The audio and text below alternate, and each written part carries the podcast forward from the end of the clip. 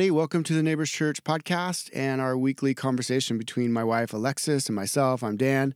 Uh, just really happy to be with you today. Let's start this session with a little story from our days in Seattle. We had some dear friends up there, Chris and Mary, and one evening they invited us to go to dinner. And they were going to take us to this fine dining restaurant that had been raved about in all the reviews. It was a tapas place. Mind you, at the time, I didn't know what tapas was, and so as they just talked this place up one side and down the other, I found myself getting more and more and more excited because I love food, especially really good food, especially a lot of really good food. So we made our way up to where the restaurant was, got parked, and after a long wait in a line where anticipation in my heart built because there were so many people crammed into this little tapas place, we finally got there. And I began looking at the menu, and immediately I was like, oh, boy, those are expensive plates. Well, it's going to be delicious. It's going to be glorious. And we ordered our first plate of tapas. And when the first plate came out, I was shocked. It was two tiny little duck legs. Like, don't think chicken legs. Think chicken legs, but like little mini ones. And there was two of them. Mind you, there were four full-grown adults. And this little plate of duck legs had cost me thirty bucks.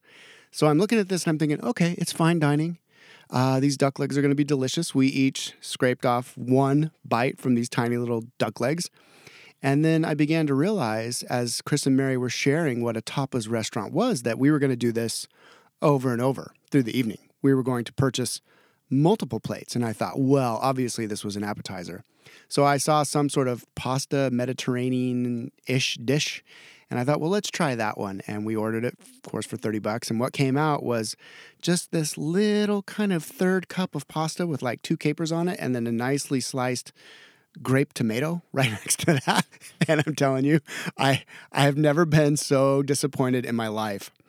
And after about two hundred fifty dollars to three hundred dollars of these plates, I was still starving. I was actually raging mad. I could not figure out why so many people were crammed into this place. I knew they were all faking it. I looked at Chris and I was like, Chris, I love you guys, but I'm still hungry. Can we just run over to Dick's and grab some cheeseburgers? And that was the only thing that saved the night. Now here, here's the big idea for today. I had really been set up for failure because my expectations of a tapas place did not align with reality. Well, it would have been helpful if you would have known your expectations would have been in alignment if you had known that tapas means like small plates. Yeah. If somebody would have just said, Dan, look, I want to set you up well for your evening. You're going to pay thirty bucks for literally tapas, small plates. If somebody would have said that, I probably would have had the wherewithal to be like, ah, I'm not going to do that. I'm going to grab some cheeseburgers from Dick's. So that's our conversation topic for the day. Expectations. How do we manage expectations with what's actually happening in reality? Uh, what do we do when we don't meet the expectations we set on ourselves and that others can set on us? Or what do we do when we actually have expectations that we've placed on others and they fail us? And then more deeply and a little more pointed is how do we handle um, the feeling of broken expectation and lost expectation when God doesn't meet those expectations? And so it's a dense topic. Um, we'll only be scratching the surface, but this is a good launch point, uh, we believe, for your own thinking and your own conversations on this. Yeah, I mean, there's no way we're going to be able to address this. Alexis and I have been talking about our own expectations for years now, both met expectations, failed expectations. We've often had to visit moments in our relationship where one of us had an expectation of the other that the other had no clue about, and then obviously that expectation wasn't met, and it resulted in what we call a train wreck, a moment of conflict that leads to conversation, that leads to health in relationship. So what we want to do is just start by acknowledging this. The expectations that we all have as humans, that's a normal and a good part of being human. In the bitter and cynical age that we live in, there can become a sense that, well, I just shouldn't have any expectations. Or I should set the bar so low for the expectations in my life that if and when those expectations are exceeded, I can celebrate. But I'm certainly not going to set the bar too high.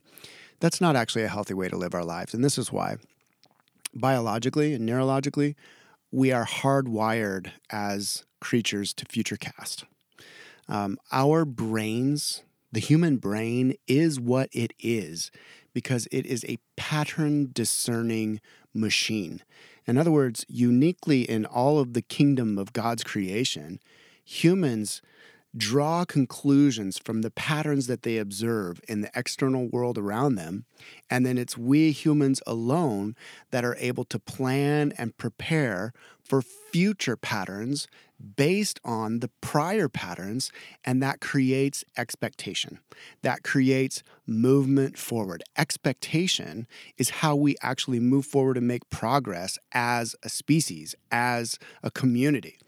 And so this thing of being human and future casting and pattern watching and making conclusions, it makes us unique from all other creatures. I know that you may think your dog is the most brilliant dog in all of the world, but I can almost assure you all that little puppy is thinking about is the present moment when he wants food or to go poop in the neighbor's yard. That's about the extent of it. You know, really from the beginning of life, we observe creation. When you look at created order, how God structured day and night, um, seasons, uh, there is this um, observation that we can draw, this this conclusion that we can draw. We have our seasons, fall, winter, spring, summer. We see this cyclical pattern, um, and those patterns create a sense of expectation. I can think of so many times um, in the bleak of winter in Idaho, growing up in Idaho, where during those winter months, especially when you get to January, February, all you can do is have this expectation, this anticipation for spring to burst forth, this new life to burst forth.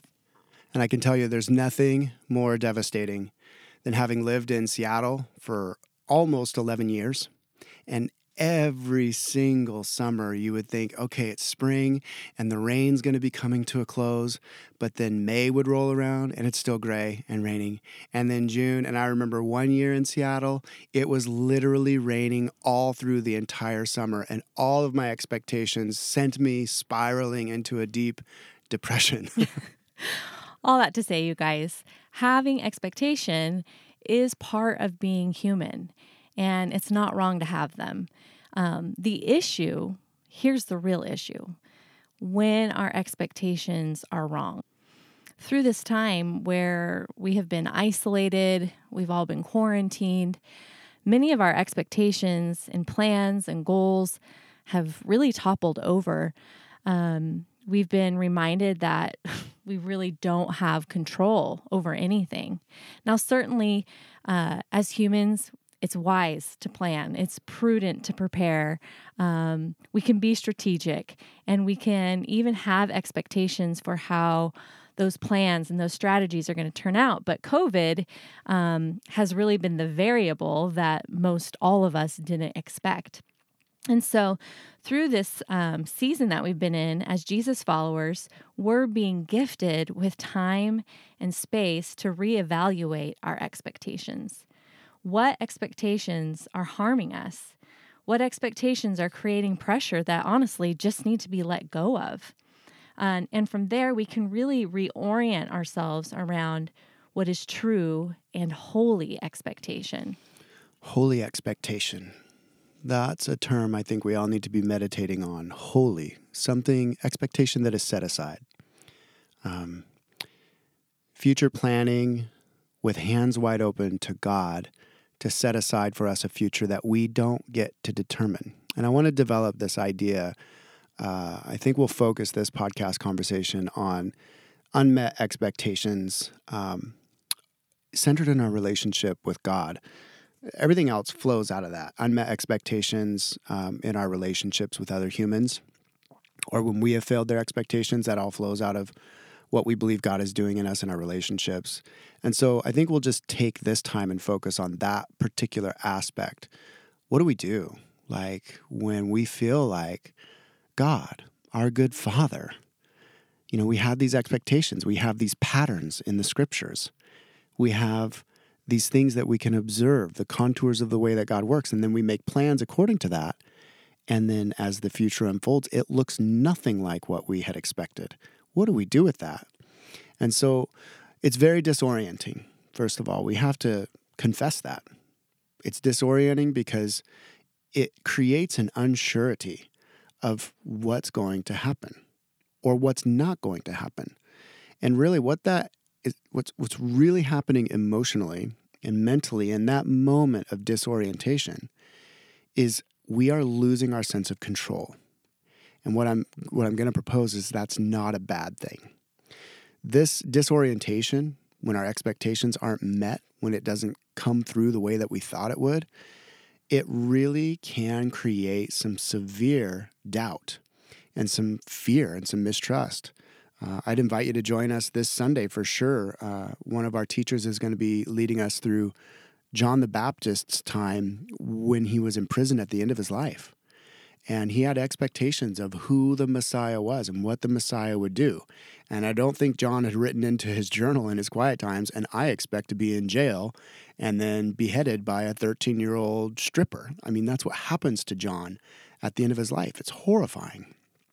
And so sometimes if we if we press our expectations, if we hold God hostage, in other words, to the expectations that we had for him to fulfill for us in the process of being disoriented, if we begin to shake our fist and dig in our heels and say, you know, you fulfill this expectation as I mapped it out, it can create that cynicism that our culture is just plagued with and a real anger.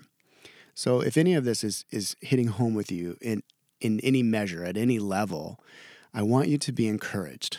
This is not condemnation. I'm sharing with you my own story, my wife's story, our story.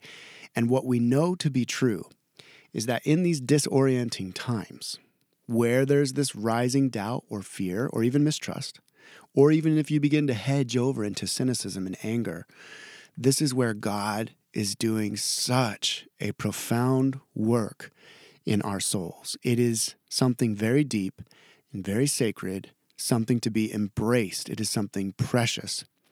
My spiritual director and therapist, Rich Plass, when I first began meeting with him in the earliest days, and I was really a mental and emotional train wreck, I would have these moments of just anger and these moments of just, you know, as you do with a therapist, you just let him have it because you have nobody else to talk to. And I'd finish whatever it was I was ranting about or crying about. And Rich would very calmly say to me, you know, Dan, your father's healing you. And it just would infuriate me at the time. But all these years later, I'm beginning to learn and see how these disorienting times are times of healing. You know, we set out in our life wanting to obey God. We want to do his will. But often we don't realize that we've attached a blueprint of, of what the will is, so to speak. We have this blueprint of a certain outcome that we're expecting to result from our obedience to God. And then from that point, it's like we have to recognize and we have to concede that the blueprint of our outcomes that we're handing to God is really us sitting on the throne of our lives, us saying, here's what's going to happen in our life. Um, and Jesus, we want you to submit to our, our blueprint. And that's not real submission to Jesus as King of our lives. It's subtle, but this changes the father-child dynamic in our relationship with him. Like we talked about last week, it becomes this bargaining kind of relationship. It's like a business deal where God is expected to meet our consumer demands. You know, I'd love to share just real-time example from our own life, what it's been like church planting um, in a global pandemic, because I can tell you, as church planters, you kind of have a blueprint. You have a little idea of like, okay, here's what we're going to do. Yeah, I'm literally, like tomorrow I'm writing my very last paper for my master's degree, a Master of Divinity from Western Seminary, and I'm telling you, nobody gave us a class for expected outcomes on how to church plant in a global pandemic. It has really been crazy. Um, and I'd like to say that Dan and I went into this whole plant with open hands and yielded hearts um, to how the Spirit wanted to move and to shape things. And for the most part, I really feel like we have had that posture. Yeah, for sure. But still, never, I mean, never, ever would we have expected six months into planting Neighbors Church that we weren't going to be able to gather face to face for quite some time. Uh, we never would have expected that our gathering location would suddenly not be available for the foreseeable future. Um, you know, we wouldn't have expected that as we're building this church out and gaining momentum, it's all those, you know, those things that in church planning you're supposed to be doing, gaining momentum, all that. Uh, we never would have expected that it would have come to just this complete halt. And so really, we've been forced to reevaluate our expectations. We've been brought to this place where all we can do is yield. All we can do is, is listen and seek and ask and knock. And rather than running ahead with pushing for what we want, we're honestly trying to realign our expectations to this new reality we're in. Hey. You know, my brilliant wife, can I just highlight something that she said? She said, we have been brought, Psalm twenty-three, we have been made to lay down in this place. And then she said, where all we can do is yield, listen, seek, ask, and knock. Now, how many of those things align with a biblical model of apprenticeship to Jesus? Every single one of them. And it's as if our Father in this time, we had expectations of moving, shaping, growing, building momentum, all the things that we talk about in the church planting world. And yet, in the grace of our Father, He has chosen for this time to allow all of creation essentially to come to a stop so that we as church planters and you, our listeners, can yield, listen, seek, ask, and knock. And while COVID is horrible, that is a truly healing work. That's a truly mm-hmm. intimate work that's developing in us because of that. That's profound to me. Yeah, and it's important to note that we're not just resigning ourselves to not having any expectations. That's really not possible. Um, like we said, our brains are wired to futurecast. It's all we really can do. We always are thinking in towards the future. Um, but instead, we're putting away our blueprint of outcomes and we're reframing our expectations anew and afresh through the lens of God. And so things we are expecting, well, we're expecting God to be present and working during this season. We're expecting God to provide um, what He deems best.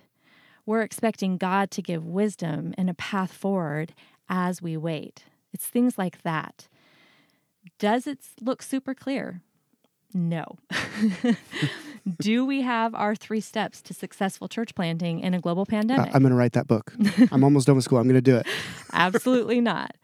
But that's how God gets to be God, and we get to be His kids. And that's honestly a wonderful and a safe place to be. He's a safe refuge for us.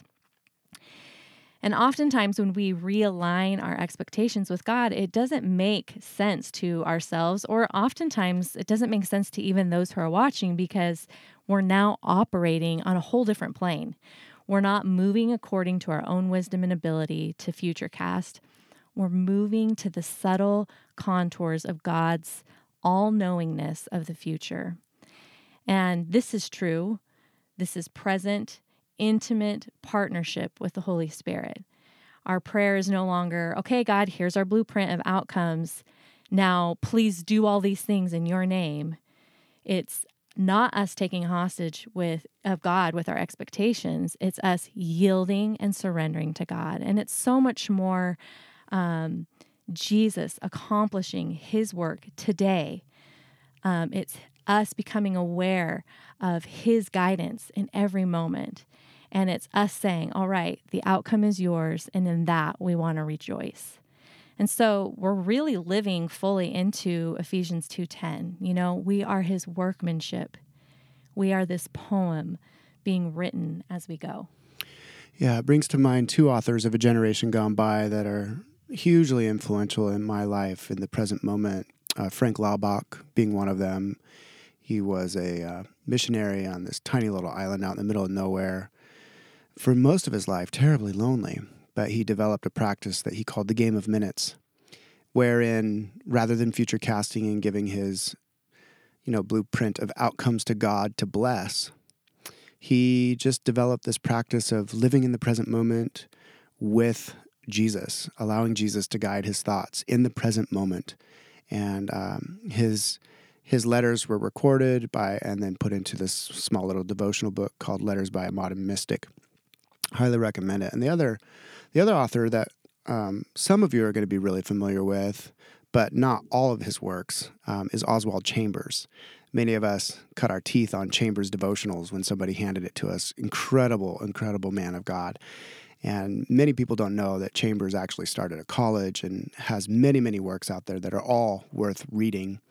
And I was perusing through some of his stuff recently, and I came across this quote around expectation and obeying God and then it going south, uh, and how to handle that and what that actually means for the saint who wants to serve God in holiness. So Chambers wrote this. He said, "When God gives a vision and then darkness follows, wait." Just, just think on that for a moment. Just don't rush past that too quickly. Listen, friend, God has given you a call and a vision, expectation, future outcome that looks good and hope giving and, and good doing in the world. And yet, all of a sudden, it's dark. And you don't know which way to turn, or who to look to, or where to get help, or how to strategize. You can't do anything but yield and seek and pray and listen. And that's what Chambers says. When God gives a vision and darkness follows, he says, wait. God will bring you into accordance with the vision he has given if you will wait his time. Now we try, Chambers goes on and he says, we try to do away with the supernatural in God's undertakings. And then he warns us, Chambers warns us, never try and help God fulfill his word. There are some things we cannot do, and that is one of them. Now, this is the quote I wanted to get to, this piece. Chambers says, certainty of God, meaning when you're utterly certain that you're following and trusting God, means uncertainty in life. I know that's paradoxical, but Chambers is saying when we place all of our certainty and trust in God, sometimes what that will result in is complete uncertainty in how our life is unfolding. Then he contrasts that, saying, while certainty in belief makes us uncertain of God. And that's a complicated sentence, but he, he's going to go on and say, certainty is the mark of the common sense life. Gracious uncertainty is the mark of the spiritual life, and they must both go together. Again, complicated, but what Chambers is saying, distilled down, is when we place our faith in our common sense and what makes sense and what we can strategize and what we can come up with in our own wisdom, in some sense, that diminishes our faith in God. But when God grants us what Chambers calls gracious uncertainty, that is the mark of the spiritual life. And I think if you're doing dishes right now or if you're driving, I would just encourage you somehow pause and reflect on this season of gracious uncertainty. As many of our expectations have been dashed to the ground and the house of cards that we've all been living in is just crumbling around us. Chambers says, and I think he's in alignment with Saint Paul and Jesus himself, that the spiritual life is now being lived in this radical, complete and total commitment to God and his future blueprint, that Ephesians two ten poem, poema, workmanship, that he's writing into our lives right now. More than ever, I've just been reminded how we do have a certain hope. We do have a holy expectation that will be fulfilled. And honestly, um, the promise of what is to come is sometimes really all that I can find sure ground in during uncertain times. Um, in Romans eight, nineteen through twenty-three, it says that for the creation waits in eager expectation for the children of God to be revealed. For the creation was subject, subjected to frustration, not by its own choice, but by the will of the one who subjected it, in hope that the creation itself will be liberated from its bondage to decay and brought into the freedom and glory of the children of God. We know that the whole creation has been groaning as in pains of childbirth right up to the present time. Not only so, but we ourselves who have been, who have the first fruits of the Spirit, groan inwardly as we wait eagerly for our adoption to sonship, the redemption of our bodies. All of creation is longing. All of creation is waiting and hoping. And we wait with this eager expectation for the fulfillment of the kingdom of God to be fully realized on earth as it is in heaven. And this really is holy expectation. It's this longing for the restoration of humanity with God and with one another. It's this longing for peace on earth, for equality, for redemption, all of the wrong finally meet, fi- finally being made right. Um, I found this article that Tim Keller wrote on the Gospel Coalition, and it was about this topic, about expectation and this passage of Scripture in Romans. And in it, Tim Keller quotes, "A glory is coming that will be so blindingly powerful that when it falls on us, it will envelop the whole created order and glorify it along with us. We will bring nature with us into a renewed, restored, redeemed reality. Our sonship will be publicly revealed and acknowledged, and we will finally and fully be conformed to the likeness of the Son. We will be as perfectly holy as Christ and as dazzlingly beautiful as he is. That's what glory is." Honestly, for me, right now in this season, that hope is all that I can cling to, that expectation of what will happen. It will be that moment where our deepest longing and expectation will be fulfilled. The mystery of all of this, too, is that Keller and my wife are using future tense. But Christian theology is not pie-in-the-sky hope. It's mm-hmm. not something that only sits out there somewhere. And so right now in this present moment, we bring in the holy expectation of resurrection. The holy expectation right now actually of a future, all wrong being made right, all injustice being swept from the earth. That That future expectation, though it is not yet in full, it has broken into the world. Theologians like to say Christ inaugurated this kingdom with the incarnation. We now bring that future present, that future hope into the present. And what we do is we expect to see the very subtle contours of that future kingdom in the present moment. We learn to align our present life with those future expectations. The contours of our lives presently begin to take shape around the ideals of the kingdom, which means that in this moment of gracious uncertainty, we are allowed, we are privileged, we are given opportunity to more deeply trust in our Father than we ever have, to in the present moment, as we will in the kingdom come, live so intimately, so, so relationally with him that we truly heed the words of Jesus. Tomorrow has enough trouble of its own. Today we seek the kingdom of God. And that, my friends, is an expectation that is certain. Mm-hmm. It is concrete. It is unwavering. It is unchanging. It is a foundation and a goal upon which we can build the entirety of our lives. And everything else that comes into that can come or go. We have this holy, sacred certainty in this time of gracious uncertainty. So we'll leave you with that. Let this season of gracious uncertainty build into you a holy expectation that exceeds your wildest imaginations, just as Paul promised it would be so in Ephesians chapter three, as he prayed for that little church in Ephesus, that the love of God would so fill our hearts and overflow us that we would know the depth and the height and the length and the breadth of this grand and loving God, and that whatever we ask, he will exceed our wildest imaginations in it. This is what this time of uncertainty can lead to, that holy expectation of the contours of the kingdom future in this present moment. Shalom, friends. Shalom.